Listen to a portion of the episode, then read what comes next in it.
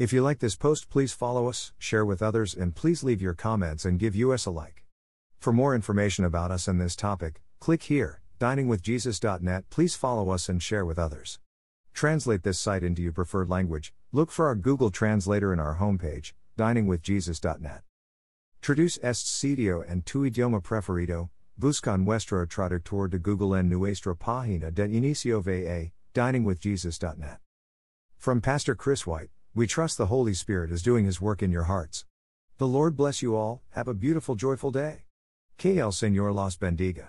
After Jesus said, It is finished, on the cross, he bowed his head and gave up his spirit. John 19:30. His dead body remained on the cross until it was taken down and placed in a nearby tomb. John 19:40 42. His spirit, however, was elsewhere. 3 days later, his body and spirit were reunited and he rose from the dead. John 20.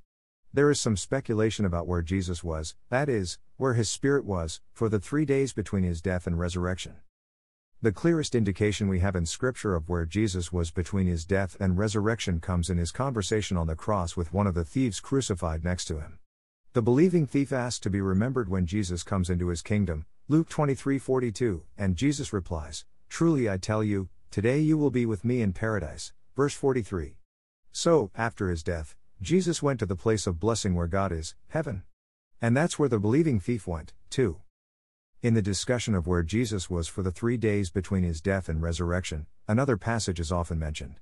1 Peter 3:18 20 says, Christ also suffered once for sins, the righteous for the unrighteous, that he might bring us to God, being put to death in the flesh but made alive in the spirit, in which he went and proclaimed to the spirits in prison because they formerly did not obey, when God's patience waited in the days of Noah, while the ark was being prepared, ESV.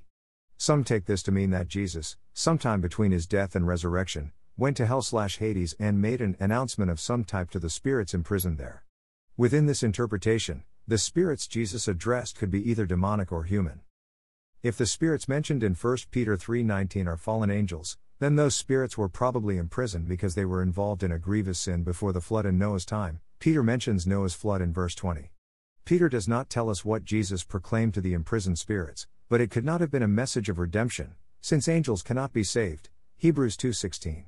If these were fallen angels, what Jesus proclaimed was probably a declaration of his victory over Satan and his hosts. 1 Peter 3:22, Colossians 2:15. But there is another interpretation of the 1 Peter passage.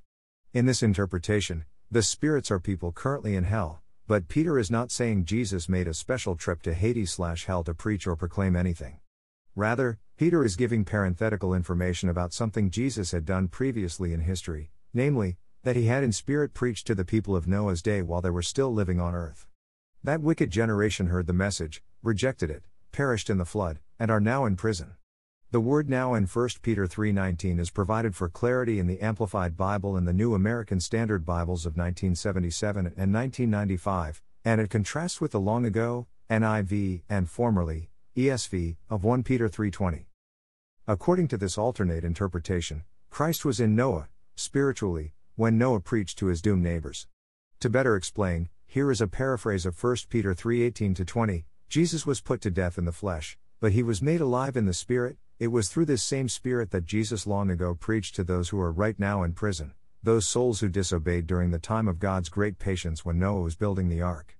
According to this view, Jesus preached spiritually to the people of Noah's time, and he did this through the prophet Noah, in much the same way that God speaks through us today when we proclaim God's word.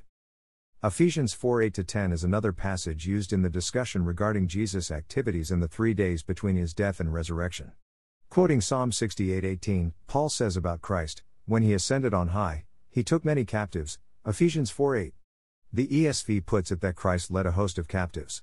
Some say this refers to an event not elsewhere described in Scripture, namely, that Jesus gathered all the redeemed who were in paradise and took them to their permanent dwelling in heaven.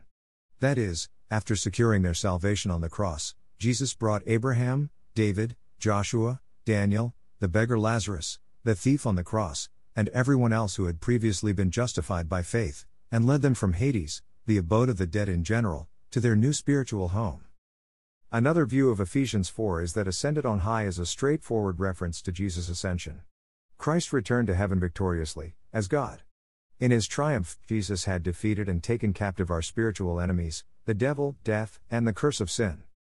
All of this is to say that the Bible gives scant information about what exactly Christ did for the three days between his death and resurrection. The only thing we know for sure is that, according to Jesus' own words on the cross, he went to paradise. We can also say with confidence that, his work of redemption finished, Jesus did not have to suffer in hell. Thank you to Got Questions Ministries. Copyright Copyright 2002 to 2019 Got Questions Ministries. All rights reserved.